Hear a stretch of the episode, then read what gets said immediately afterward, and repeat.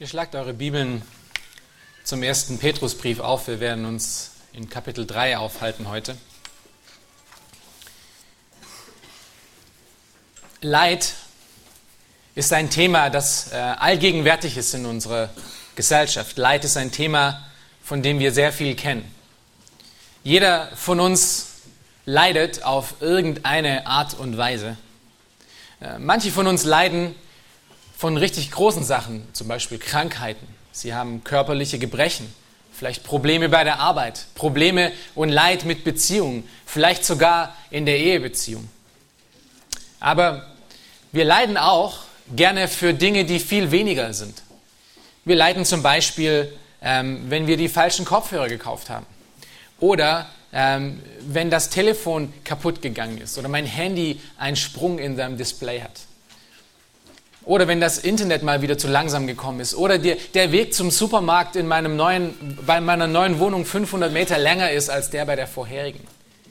Wir leiden aus allen möglichen Gründen und die Groß, der Großteil von diesen Gründen ist äh, wirklich nicht notwendig.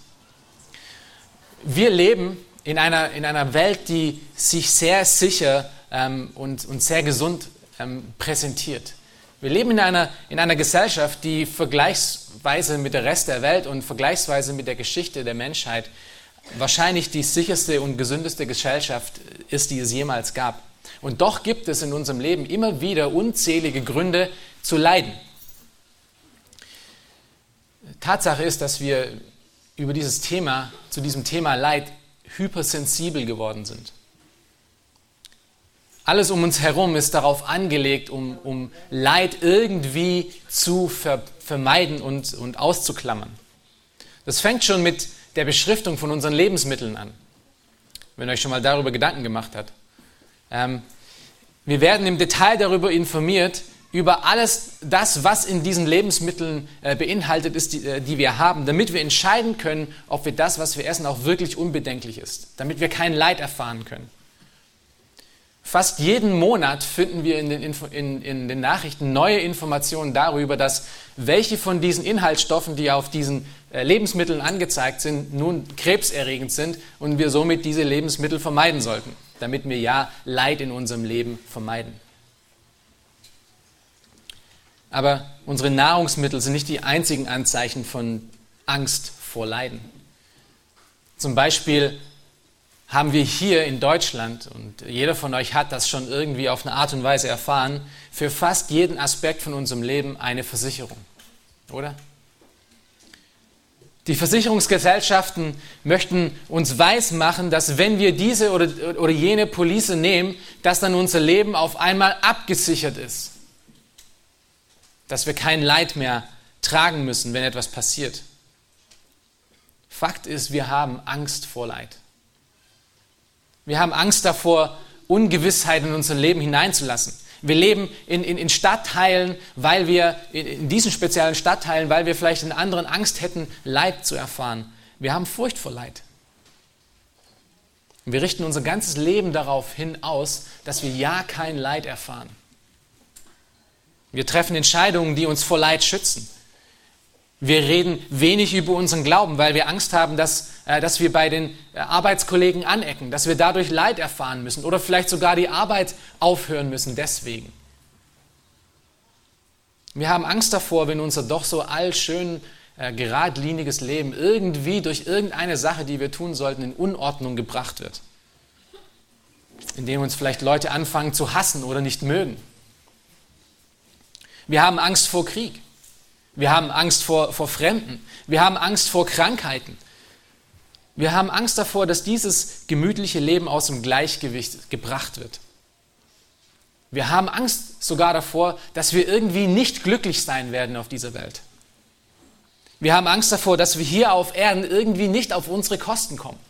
Dass dieses Leben, was Gott uns geschenkt hat, irgendwie nicht lebenswert ist. Letztendlich haben wir Angst vor dem Tod. Wir sind, wir sind Menschen, die Angst vor Leid haben. Aber am Ende gibt es wirklich nur eine einzige Sache, vor der wir uns fürchten müssen. Und das ist das, was äh, Jesus in Matthäus 10, äh, Vers 28 beschreibt, wo er sagte, fürchtet euch nicht vor denen, die den Leib töten, sondern fürchtet euch vor dem vielmehr, der die Seele und den Leib verderben kann in der Hölle. Wenn wir von Furcht vor Leid sprechen, dann muss es Furcht vor diesem Leid sein. Nicht Furcht vor diesen anderen Sachen, die wir gerade besprochen hatten. Gott ist nämlich der letztendliche Richter von allen Dingen. Er hat die Macht und die Autorität, um dich in ein ewiges Leid zu bringen, das du dir jetzt noch nicht vorstellen kannst. Ein Leid, das ohne Vergleich ist mit dem, was wir hier auf Erden haben. Aber er hat auch die Macht und die Autorität, dich vor einem ewigen Leid zu beschützen. Dieses ewige Leid von dir wegzunehmen. Und das ist der Hintergrund, äh, mit dem wir diesen, diese, diese Verse heute in 1. Petrus 3 lesen werden. Denn auch die Gläubigen, an die Petrus hier schreibt, waren Menschen, die sehr viel Leid erfuhren in ihrem Leben. Allerdings war das Leid, das sie erfuhren, hauptsächlich deswegen da, weil sie sich an Christus klammerten, weil sie seinen Namen kannten, weil sie sich öffentlich als Christen bekannten. Petrus erklärt hier, äh, kurz zum Kontext, Petrus erklärt hier in diesem Brief eine ganze Reihe von Segnungen und Vorrechten, die wir als Gläubige von Gott bekommen haben.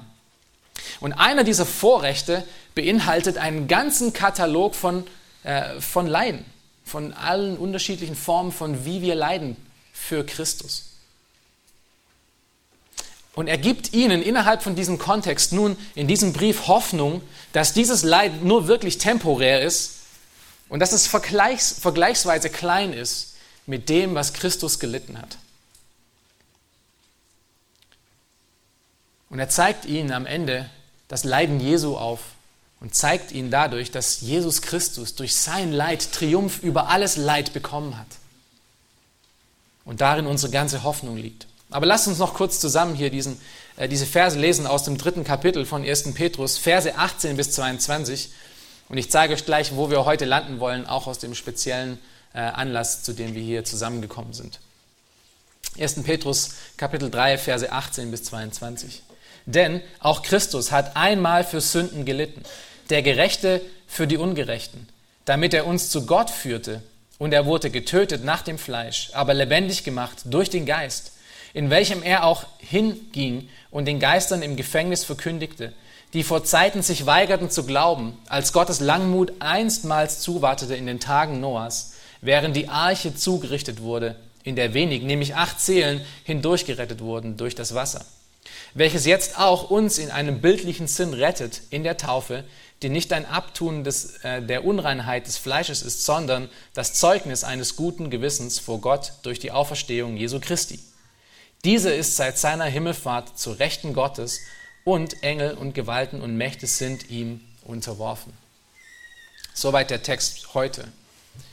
Nun, die, diejenigen vielleicht, die diesen Text kennen, wissen das, oder diejenigen, die vielleicht eine Studienbibel haben, äh, wissen, dass in diesem Text ganz, ganz viele Problemstellen sind und alle Problemstellen in 1. Petrus sind hauptsächlich in diesen, in diesen Versen, die wir heute uns anschauen werden, keine Angst, wir werden uns äh, aber nicht im Detail mit all diesen Sachen beschäftigen, sondern ich möchte heute unseren Fokus auf zwei Dinge setzen. Wir, werden in, wir, haben, wir sehen in diesen wundervollen Versen zwei Wahrheiten. Äh, zwei Wahrheiten, die uns daran erinnern, dass, dass Jesu Leid am Kreuz Triumph erkauft hat. Und dass unser Leben ein Anzeichen dadurch sein sollte, dass unser Leben das verkündigt, dass Jesu Tod am Kreuz triumph, äh, triumphal war, dass er überwunden hat. Und diese zwei Wahrheiten, die wir uns anschauen werden, ist erstens von Vers 18 bis 20, dass Jesu Leid Triumph gebracht hat und zweitens, dass die Taufe ein Anzeichen ist von diesem Triumph. Dass die Taufe ein Anzeichen ist von diesem Triumph. Wie gesagt, über diese Verse gibt es vieles zu sagen, aber ich werde mich heute relativ kurz fassen aus diesem Anlass und wir werden auch einen, einen längeren Fokus auf diesen zweiten ähm, Teil setzen.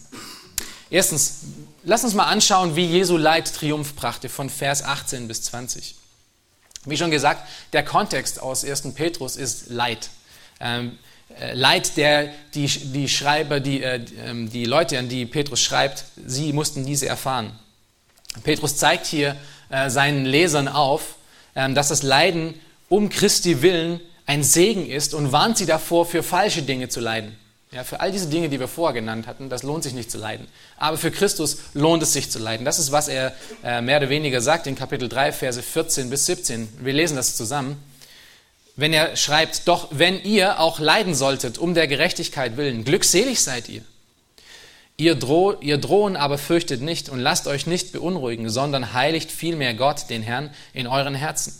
Seid aber alle Zeit bereit zur Verantwortung gegenüber jedermann der Rechenschaft fordert über die Hoffnung, die in euch ist, und zwar mit Sanftmut und Ehrerbietung. Und bewahrt ein gutes Gewissen, damit die, welche euren Wandel in Christus verlästern, zu Schanden werden, in dem, worin sie euch als Übeltäter verleumden mögen. Denn es ist besser, dass ihr für Gutes tun leidet, wenn das der Wille Gottes sein sollte, als für Böses tun. Wenn wir nun leiden, dann sollen wir schon für die richtige Sache leiden. Und das ist, was er hier sehr deutlich ausdrückt. Und nach diesem Befehl, dass wir für die richtige Sache leiden sollen, kommt die Motivation dazu in Vers 18. Und Vers 18 fängt nämlich mit diesem Wort an, denn. Es ist also ein Resultat, eine Motivation. Er versucht etwas zu erklären, was er vorher gesagt hat. Und das ist, dass wir ähm, für das richtige Tun leiden sollen. Denn, Vers 18, auch Christus hat einmal für Sünden gelitten. Auch Jesus musste leiden. Jesus musste viel Leid ertragen. Deshalb sei nicht überrascht, dass Leid auch in deinem Leben zu finden ist. Kein Schüler steht über seinem Meister. Das ist ein, ein Prinzip, was wir auch aus dem Neuen Testament heraussehen. In Johannes 15 äh, wird es deutlich ausgedrückt zum Beispiel. Allerdings unterscheidet sich die Leiden von Jesus Christus ziemlich deutlich von den Leiden, die wir in unserem Leben haben. Und ich möchte es kurz aufzeigen. Es äh, unterscheidet sich speziell in drei Punkten. Erstens in der Dauer. Vers 18 und 19. Das Leiden von Jesu war nur temporär. Es war nicht beständig. Sein Leiden fand am Kreuz seinen Höhepunkt. Und danach war es vorbei. Jesus litt einmal und danach der Triumph. Schaut euch Vers 19 kurz an. Jesus verkündigte äh, den in 1. Mose 6 gefallenen ähm, Engeln, seinen Triumph über Sünde. Das ist der Punkt von dieser Stelle hier. Wir werden jetzt nicht im Detail das alles erörtern, wieso das so ist, aber es spricht hier von den Engeln aus 1. Mose 6 und er geht dort in das Gefängnis hinein, um seinen Triumph über den Tod zu verkünden. Das heißt, wir sehen hier nach seinem Leiden gleich die Verkündigung von Triumph. Jesus hat überwunden. Er hat einmal gelitten, ein für alle Mal gelitten. Er muss nicht nochmal leiden. Er muss nicht nochmal ans Kreuz gehen. Sein ganzes Leben hat an diesem Kreuz einen Höhepunkt gefunden und danach die Erhöhung. Er hat den Sieg erlangt. Das ist der Punkt. Und das bringt uns zum zweiten Unterschied äh, von dem Leiden Jesu. Und das ist im Inhalt. Das ist der Inhalt. Das Schlüsselwort, was hier in Vers 18 zu finden ist, das Schlüsselwort Sünden. Es geht hier um Sünden. Jesus litt für Sünden. Sein Leiden für Sünden ist aber anders als mein Leiden für Sünden. Ich leide wegen meinen Sünden, wegen meinen eigenen Sünden, aber Jesus litt nicht wegen seinen Sünden, sondern er litt wegen meinen Sünden. Versteht ihr den Unterschied? Das ist ein Riesenunterschied. Er schreibt hier, Petrus in Vers 18, Jesus litt der Gerechte für die Ungerechten. Das ist der große Unterschied zu unserem Leid. Jesus gab sich selbst als das unschuldige Lamm und starb für meine Schuld, damit durch sein Tod am Kreuz ich leben darf, damit aus mir dem Ungerechten ein Gerechter wird, damit diese endlosen Opfergaben die die Menschen immer bringen mussten, um einigermaßen okay vor Gott zu stehen, endlich ein für alle Mal aufhören und in ihm seine letztendliche Verfügung hat und ein für alle Mal erledigt worden sind. Mit Jesu einmaligem Leiden, seinem Tod am Kreuz, sind alle diese Opfer überflüssig geworden. Denn er war das alleinige, fleckenlose und perfekte Opfer. Sein Leben für meins der Gerechte für die Ungerechten. Und falls du es noch nicht verstanden hast, diese Ungerechte, das bist du. Das sind, das du und ich. Wir sind diese Ungerechten. Und Jesus, dieses Lamm am Kreuz, starb als Gerechter, damit wir Ungerechte freigehen können. Und das Resultat seines Leidens, das ist der dritte Unterschied. Das Resultat seines Leidens am Kreuz ist, dass, was wir auch in Vers 18 noch sehen am Ende, damit er uns zu Gott führte. Unser Leiden hat oft keinen großen Zweck. Jesu Leiden hat etwas erkauft, was wir sonst nie hätten bekommen können. Er erkaufte uns Errettung. Er erkaufte uns äh, Gegenwart gegenüber Gott. Wir dürfen wieder zu Gott kommen. Er hat uns zu Gott gebracht durch sein Leiden am Kreuz.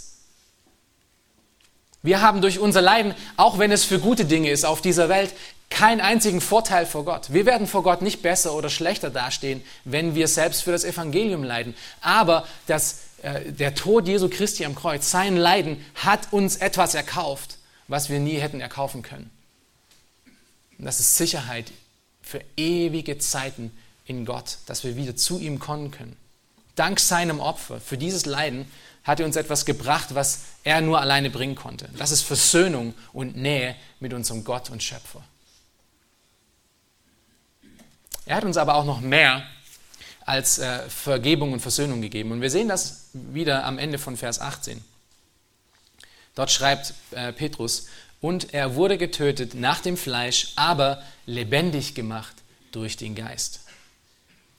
Wisst ihr, Jesus ist nicht nur gestorben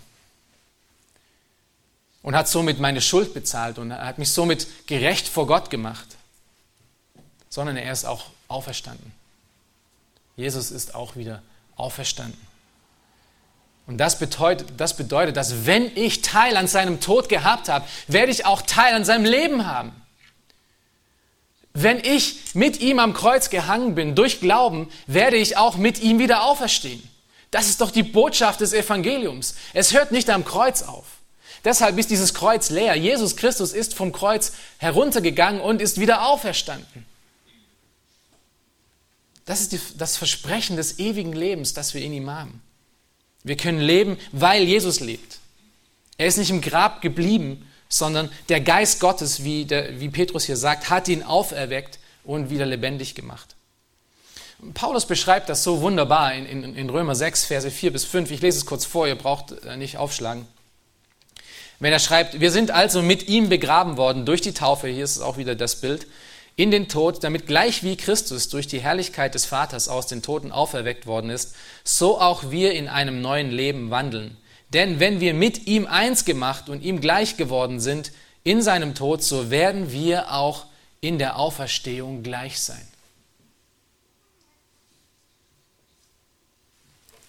Das müsst ihr euch mal wirklich vor Herzen nehmen. Da müssen wir mal wirklich drüber nachdenken. Wir reden so viel von der Vergebung, die wir bekommen haben. Wir reden so viel von dem Tod Jesu am Kreuz. Aber was das Evangelium, das Evangelium macht, ist, dass wir mit ihm ewig dieses Versprechen haben, leben zu dürfen. Für alle Ewigkeiten in ihm. Das ist das letztendliche Resultat von seinem Leiden. Dass wir wissen können, dass wir, wenn wir im Glauben stehen und mit ihm am Kreuz gestorben sind, dass wir auch wieder ewig leben dürfen, so wie er ewig lebt. Und das ist ein Fakt, eine Tatsache, die das Evangelium sehr deutlich macht. Meine Frage an dich heute Morgen ist, bist du dir darüber sicher? Bist du dir darüber sicher, dass das, wenn du heute stirbst, dass das Wahrheit ist? Oder versuchst du dein Leben mit allen möglichen von Versicherungen so sicher wie möglich zu machen, weil du Angst hast vor deinem Tod. Wenn du dir sicher bist, dann soll dein ganzes Leben voller Loblieder sein. Dann gibt es keinen einzigen Tag in deinem Leben, wo du eigentlich ähm, leiden solltest. Denn du hast immer dieses Bild vor Augen. Und das ist, was Petrus hier auch macht. Er zeigt es den, den Lesern dieses Briefes, dass das das Ziel sein wird, dass trotzdem sie leiden werden, wird es dieses Ziel geben, dass sie ewig bei Christus sein werden, dass sie auferstehen werden, so genau wie er auch auferstanden ist. Petrus geht dann hier in Vers 20, wenn wir das kurz anschauen, ähm, auf die Geister im Gefängnis ein und erklärt, ähm, wer diese sind, weshalb sie im Gefängnis sind und wann sie dorthin gebracht wurden. Ähm, und wir wollen nicht, wie gesagt, im Detail darauf eingehen heute. Ähm, es reicht zu wissen, dass diese Geister ähm, die, diese äh, Engel sind, die sich weigerten zu glauben, was der Text hier sagt. Und der Zeitpunkt ist zu der Zeit, wo Noah die Arche gebaut hat. Also wir kommen hier auf 1. Mose 6 und 1. Mose Kapitel 7 äh, zurück. Wir wollen uns aber äh, die nächsten beiden Verse etwas genauer im Detail anschauen, ähm, weil diese auch für uns heute, für unsere Zusammenkunft noch wichtig sind. Das war jetzt nun der ganze Hintergrund, den wir brauchten, um diese nächsten Verse ähm, uns deutlich zu machen und zu verstehen. Und das ist die zweite Wahrheit, äh, die wir uns heute anschauen wollen. Die Taufe zeugt von diesem Triumph Christi. Die Taufe zeugt von diesem Triumph Christi. Vers 21. Welches jetzt auch uns in einem bildlichen Sinn rettet in der Taufe, die nicht ein Abtun der Unreinheit des Fleisches ist, sondern das Zeugnis eines guten Gewissens vor Gott durch die Auferstehung Jesu Christi. Zuerst ist es ganz wichtig, dass wir uns darüber Gedanken machen, was dieser Vers nicht aussagt. Petrus möchte nicht sagen, dass die Taufe rettet. Das ist nicht der Punkt, den Petrus hier macht. Es ist lediglich ein Bild. Er sagt, es ist ein Bild, es ist ein Vergleich. Äh, hier ist es wichtig, die Frage zu beantworten, wenn ihr euch den Vers 21 nochmal anschaut. Auf was bezieht sich denn das Welches? Was ist denn das Welches, was uns errettet? Ist es die Taufe? Nein, es ist nicht die Taufe. Dieses welches, was uns errettet, ist das Leiden und das Auferstehen Jesu Christi am Kreuz. Von Vers 18 an. Es bezieht sich auf dieses einmalige Leiden Jesu, diesen einmaligen Opfertod und seine Auferstehung. Das ist, was uns errettet, nicht die Taufe. Oder irgendein eigenes Leiden, was wir selber äh, bringen müssten. Oder irgendein anderes menschliches Werk. Es ist alleinig das, was Jesus am Kreuz getan hat, was uns errettet. Und das ist ein wichtiger Punkt, den wir hier sehen müssen. Es ist auch wichtig zu sehen, äh, dass Petrus hier in erster Linie nicht von Wassertaufe spricht, ähm, sondern vielmehr davon, dass wir im Glauben in diesem Tod, in die Auferstehung Jesu Christi hineingetauft sind. Das heißt, wir sind teilhaftig geworden davon. Es verhält sich so, wie, wie er das Bild hier gebraucht, mit den acht Seelen in der Arche. Sie wurden errettet, weil sie in der Arche waren, nicht weil sie außerhalb der Arche waren oder irgendwas getan hatten. Sie waren in der Arche. Petrus vergleicht hier äh, Jesus mit der Arche, aber er sagt nicht, dass die Arche Jesus ist. Er benutzt es als Bild. Es ist ein, ein, Sinnbild, um uns zu verdeutlichen, was geschehen ist an diesem Punkt, wo wir zum Glauben gekommen sind.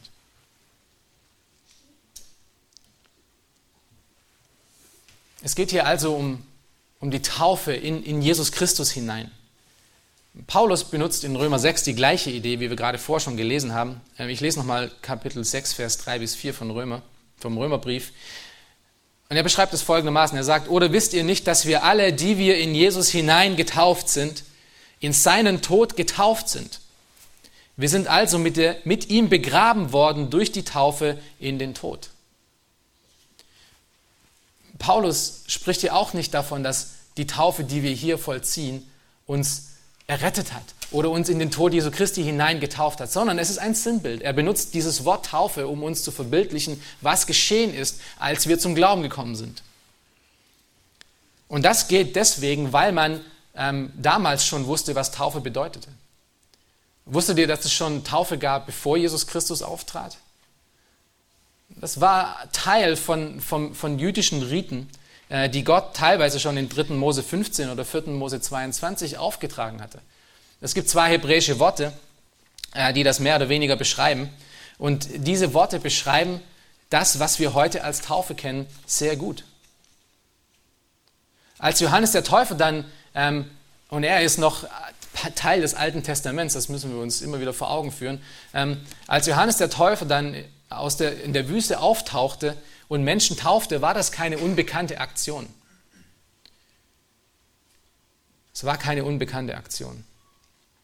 Allerdings war es inhaltlich anders als das, was wir in, in 3. Mose und 4. Mose lesen, denn Teil von dem, was, was Israel tun musste als Riten, war, sich zu waschen von ihren Unreinheiten.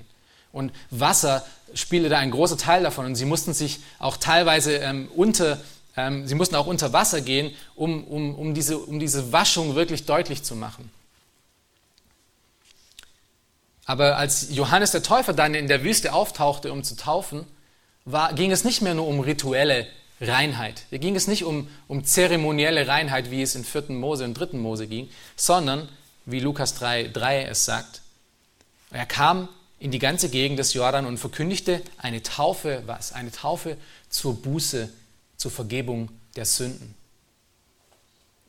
Der Inhalt hat sich geändert. Es geht nun nicht mehr um rituelle Reinheit, sondern es geht nun darum, dass wir rein sind vor Gott, dass wir von unseren Sünden befreit sind.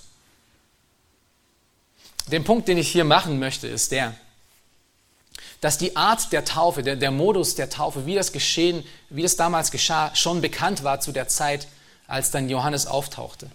Und wenn Petrus hier von einer Taufe schreibt und wenn Paulus von einer Taufe schreibt, wussten die Menschen, was das bedeutet, wie das funktioniert, wie das geht, was das alles beinhaltet. Die hatten die Symbolik vor Augen. Taufe war nämlich damals schon mit Untertauchen assoziiert, um völlige Reinigung auszudrücken. Es wird besonders in der Art deutlich, wie Johannes taufte, der immer noch Teil vom Alten Testament ist. Und wir haben ein gutes Beispiel davon, ähm, als Johannes Jesus taufte in Matthäus 3, Vers 16. Dort steht, und als Jesus getauft war, stieg er sogleich aus dem Wasser und siehe, da öffnete sich der Himmel und er sah den Geist Gottes wie eine Taube herabsteigen und auf ihn kommen. Und wenn Jesus aus dem Wasser herausstieg, musste er irgendwann mal ins Wasser hineingegangen sein. Ähm, wenn wir dann dazu noch die, die Geschichte von dem Kämmerer und, und Philippus nehmen und wie er ähm, sein Tauferlebnis er, erfuhr, äh, bekommen wir ein ziemlich gutes Bild davon, dass Eintauchen, Untertauchen eigentlich immer der Punkt von Taufe war. Die zwei hebräischen Worte, die in 3. Mose 15 und 4. Mose 20 für diesen Reinigungsprozess vorkommen, äh, das sind die Worte Mikwe und Tevila, die beschreiben auch genau das. Sie beschreiben etwas unterzutauchen. Und wenn Petrus und, und Paulus dann von Taufe sprechen, und das andere, äh, die anderen neutestamentarischen Schreiber über Taufe reden, benutzen sie ein griechisches Wort, das genau das auch wieder ausdrückt, nämlich untertauchen. Und das ist das griechische Wort Baptizo. Und Gott benutzt dieses Bild der Taufe mit dem Untertauchen, jemanden in das Wasser hineinzu, hineinzutauchen, ähm, unter, unter der Wasseroberfläche zu sein, wieder hochzukommen, als ganz kraftvolles Bild von dem, was in der Errettung geschieht. Denn wer eingetaucht ist in das Wasser, der wird temporär eins mit diesem Wasser. Ja, wenn wir jetzt jemanden da in das Wasser hineinlassen, dann sehen wir ihn erstmal nicht. Das ist, er ist wirklich Teil von diesem Wasser geworden. Er ist völlig um, um, umklammert von diesen Wassern. Er ist eins mit diesem Wasser geworden. Er ist untergetaucht. Und wenn, wenn er wieder hochkommt, signalisiert das die neue, das neue Wesen, was daraus entsteht. Oder was schon entstanden ist. Aber der Punkt ist, dass du eins mit diesem Wasser geworden bist. Das ist der Punkt von Untertauchen. Und so rettet dieses Eintauchen in, in, in Christi Leiden und Auferstehung, weil wir somit Teilhaber werden, weil wir eins werden mit seinem Tod und eins werden ähm, mit seiner Auferstehung als Symbol. Das ist, was diese Taufe, die wir heute tun, beschreibt. Aber wenn Paulus und Petrus hier von der Taufe in Christus sprechen, sprechen sie nicht von dieser Taufe, sondern sie sprechen von dem, was wirklich geschehen ist. Dass wir eins geworden sind, dass wir eingetaucht sind, zusammen mit Jesus Christus in seinen Tod und in seine Auferstehung. Und das ist, was Petrus im zweiten Teil von Vers 21 auch nochmal sagt welche jetzt auch uns in einen bildlichen Sinn rettet in der Taufe, die nicht ein Abtun des Unreinheit des Fleisches ist, sondern das Zeugnis eines guten Gewissens vor Gott durch die Auferstehung Jesu Christi. Das ist die Taufe, um die es heute geht. Es ist ein Zeugnis des guten Gewissens. Die Taufe ist somit ein Zeugnis. Sie rettet nicht, sondern sie verbindet. Sie bringt keine Erlösung oder einen besseren Stand vor Gott, sondern ist ein öffentliches Anzeichen davon, dass ich mit Jesus gestorben und auferstanden bin, dass ich mit ihm eins geworden bin. Und diese Art, wie das geschieht, mit dem Untertauchen und dem Herauskommen, zeugt genau von, diesen, von dieser Tatsache. Ich bin als alter Mensch hineingekommen in Jesus Christus und ich komme heraus als ein neuer Mensch. Ich bin mit ihm verbunden, ich bin mit ihm eingetaucht. Es ist ein Akt von, von einem Zeugnis, von dem auch Paulus in, in Galater 2, Vers 20 spricht, wenn er es so wunderbar ausdrückt. Und er sagt, ich bin mit Christus gekreuzigt. Und nun lebe ich, obwohl ich gekreuzigt bin. Ich lebe aber nicht mehr ich selbst, sondern Christus in mir. Ich bin eins mit ihm geworden. Durch seinen Tod und durch seine Auferstehung bin ich mit ihm eins geworden. Das ist, was die Taufe deutlich macht. Er ist gestorben. Ich bin mit ihm gestorben. Er ist auferstanden. Ich bin mit ihm geistlich auferstanden. Und ich werde in der Zukunft einmal körperlich auferstehen, so wie er auch körperlich auferstanden ist. Indem ich in alle Ewigkeit mit ihm leben werde. Und somit zeugt die Wassertaufe ganz kraftvoll von dem Triumph Jesu Christi über Tod. Und ist somit ein Versprechen auch von der Reinigung von allen Sünden und für ein Leben in aller Ewigkeit mit ihm. Es ist ein Anzeichen davon, dass wir von Sünden gereinigt sind. Ähm, in Apostelgeschichte 22, 16 steht, und nun, was zögerst du? Steh auf und lass dich taufen und lass deine Sünden abwaschen, indem du den Namen des Herrn anrufst. Wiederum als Symbol nur gedacht. Und die Erneuerung des Menschen finden wir in Titus 3, Verse 4 bis 5. Als aber die Freundlichkeit und Menschenliebe Gottes unseres Retters erschien, da hat er uns nicht um der Werke der Gerechtigkeit willen, die wir getan hätten, sondern aufgrund seiner Barmherzigkeit errettet durch das Bad der Wiedergeburt und durch die Erneuerung des Heiligen Geistes. Hier ist auch wieder äh, diese, dieses Bad der, der Wiedergeburt ist nicht dadurch stattgefunden, dass man jemanden untertaucht, sondern es ist wieder diese Symbolik, die uns aber ein Anzeichen dafür gibt, den ganzen Hintergrund dafür, was Taufe wirklich ist. Also wenn ihr euch Täuflinge heute taufen lässt, dann bezeugt ihr vor all diesen Menschen heute genau das, was wir gerade gelesen haben und was wir gehört haben. Ihr bezeugt vor der ganzen Welt, inklusive der unsichtbaren Welt, dass ihr mit diesem Erlöser eins in seinem Tod geworden seid und eins in seiner Auferstehung sein werdet. Ihr macht heute eine unmissverständlich deutliche Aussage, dass euer Leben dem gehört, von dem Petrus in 1. Petrus 3, Vers 22 schreibt, der seit der Himmelfahrt zu Rechten Gottes sitzt und Engel und Gewalten und Mächte sich ihm unterworfen haben. So unterwirfst du auch dich und deinem Leben. Das ist eine unmissverständliche Aussage, die du durch der Taufe tust. Es ist ein Zeugnis von deinem guten Gewissen, dass das wirklich so ist. Indem ihr euch heute taufen lasst, schart ihr euch in eine Reihe ein von, von Gläubigen über die Jahrtausende, die, mit denen ihr nun zusammen in einer Reihe steht und sagt, das ist, was mit meinem Leben tatsächlich geschehen ist. Ich bin gestorben mit ihm und ich werde auferstehen mit ihm. Ihr habt die gleichen Kleider an wie diese Menschen, diese Millionen von Menschen, die ihr Leben Jesus Christus überlassen haben. Weiß und rein Deshalb haben wir auch heute weiße und reine Kleider an, als ein Symbol davon, was geschehen ist. Letztendlich ist die Taufe aber auch noch ein bisschen mehr als nur ein Zeugnis. Sie ist mehr als nur ein Zeugnis. Sie ist auch ein Akt des Gehorsams. Und wir werden wahrscheinlich später noch äh, ein paar Worte auch dazu hören. Zuerst sehen wir dass die Taufe immer der nächste Schritt nach dem Glauben ist. Wenn wir im Neuen Testament uns aufhalten und uns viele Beispiele anschauen, wenn Menschen zum Glauben gekommen sind, ist die Taufe immer der nächste Schritt davon.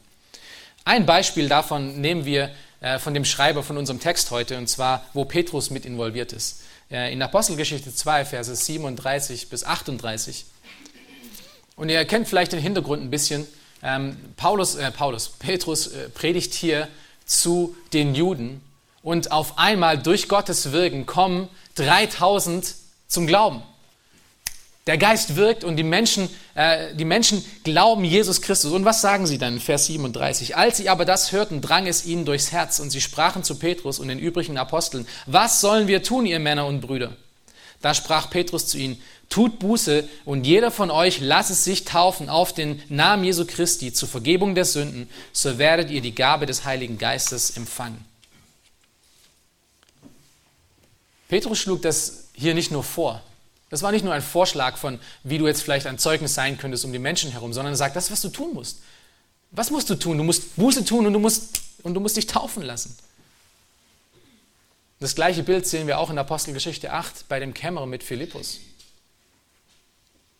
Offensichtlich war die Notwendigkeit der Taufe eines der Dinge, die Philippus dem Kämmerer deutlich gemacht hat, Denn nachdem er mit ihm gesprochen hatte, konnte er es kaum erwarten, um getauft zu werden.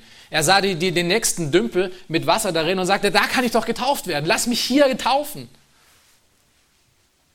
Es war nicht nur ein, ja, wenn du mal Zeit hast irgendwann mal, sondern wenn, wenn, du, wenn du dir die ganzen Stellen mal anschaust, wo Taufe und Glauben mit zusammenkommen, ist es immer eine direkte Aktion, nachdem du zum Glauben gekommen bist. Das ist ein deutliches Anzeichen. Aber das deutlichste Anzeichen, was wir davon sehen, dass die Taufe mehr als nur ein Zeugnis ist, sondern auch wirklich ein Gehorsamsschritt, ist, sehen wir in der Taufe von Jesus Christus. Wieso musste Jesus Christus sich taufen lassen? Hatte er es nötig? Jesus hatte es nicht nötig, sich taufen zu lassen. Er tat es, um, um einen ganz speziellen Punkt zu machen, dass Gehorsam zu dieser Sache extrem wichtig ist. Und ähm, als sich Johannes beschwert, als Jesus zu ihm kommt und ihn fragt, wieso, ähm, äh, dass er sich taufen lassen sollte, beschwert sich Johannes in Matthäus 13, 14 korrekterweise und sagt, ich habe es nötig, von dir getauft zu werden und du kommst zu mir? Und dann hört, was Jesus sagt. Er sagt, Jesus antwortete und sprach zu ihm, lasst es jetzt so geschehen, denn so gebührt es uns, für alle Gerechtigkeit zu erfüllen. Jesus zeigt durch diesen Schritt, dass Gehorsam in dieser Sache ungemein wichtig ist.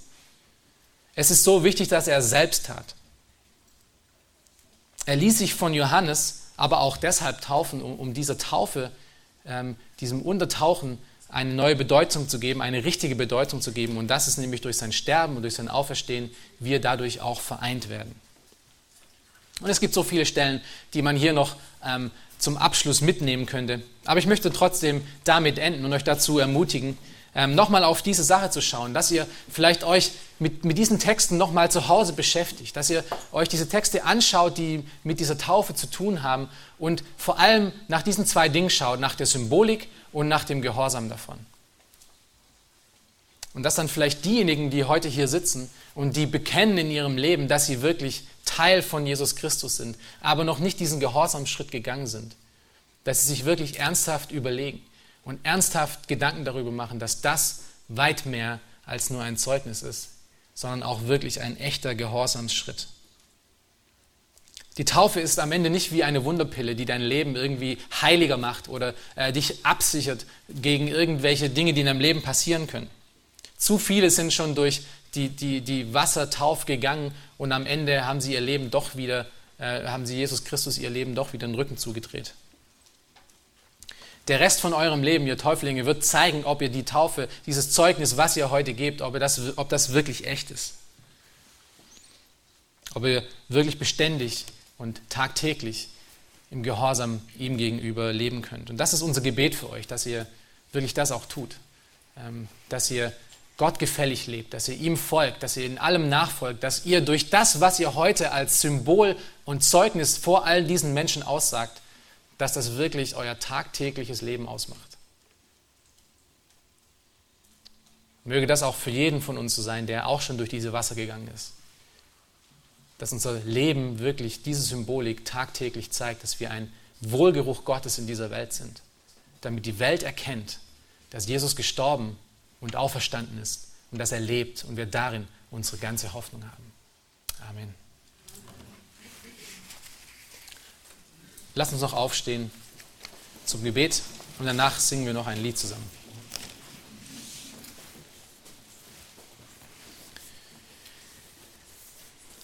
Großer Gott, Vater im Himmel, wir danken dir für dein Wort, Herr. Wir danken dir, dass wir uns darüber Gedanken machen durften, Herr, was die Taufe symbolisiert. Dass wir uns da wieder darüber Gedanken machen durften, Herr, dass du alles gegeben hast für unser Leben.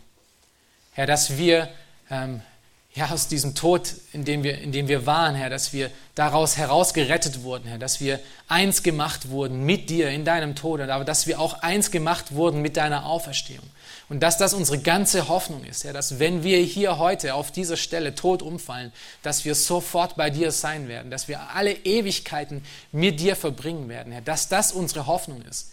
Nicht dieses Leben, nicht die Dinge dieser Welt, sondern das, was noch kommen wird. Danke, Herr, dass du uns wieder daran erinnerst, Herr, dass die Wassertaufe, die wir hier heute als Symbol begehen, dass das eine Erinnerung daran ist, dass es das symbolisieren sollte. Und mögest du doch, Herr, mit all den Täuflingen sein, Herr, dass du ihnen hilfst, dass ihr ganzes Leben darauf ausgerichtet ist, Herr, dass sie das auch wirklich leben. Diese Symbolik, dass sie das, was sie heute hier bekennen, nicht nur ein leeres Lippenbekenntnis ist, Herr, sondern dass es etwas ist, was ihr ganzes Leben bezeugt. Und hilf uns, die wir das getan haben, Herr, dass wir das auch so tun. Dass unser ganzes Leben ein Zeugnis davon gibt, dass du gestorben bist und auferstanden bist und Leben gegeben hast. Leben in wahrer Fülle. Herr, wir danken dir und sind dir so unendlich dankbar, dass du uns gerufen und geholt hast und gezogen hast. Und mögest du, Herr, an denjenigen arbeiten, die dich noch nicht kennen. Mögest du, Herr, durch deinen Geist an ihnen wirken, Herr, dass sie erkennen, dass in dir alleine Friede und Freude und Leben zu finden ist. Denn dazu hast du uns errettet, dazu hast du uns erschaffen, dass wir in dir unsere ganze Zufriedenheit finden. Segne du den restlichen äh, Vormittag und auch den restlichen Tag, Herr, wo wir auf dich schauen. Hilf uns, Herr, dass wir in unserem Herzen so dankbar sind für all die Dinge, die du uns gegeben hast. In deinem Namen. Amen.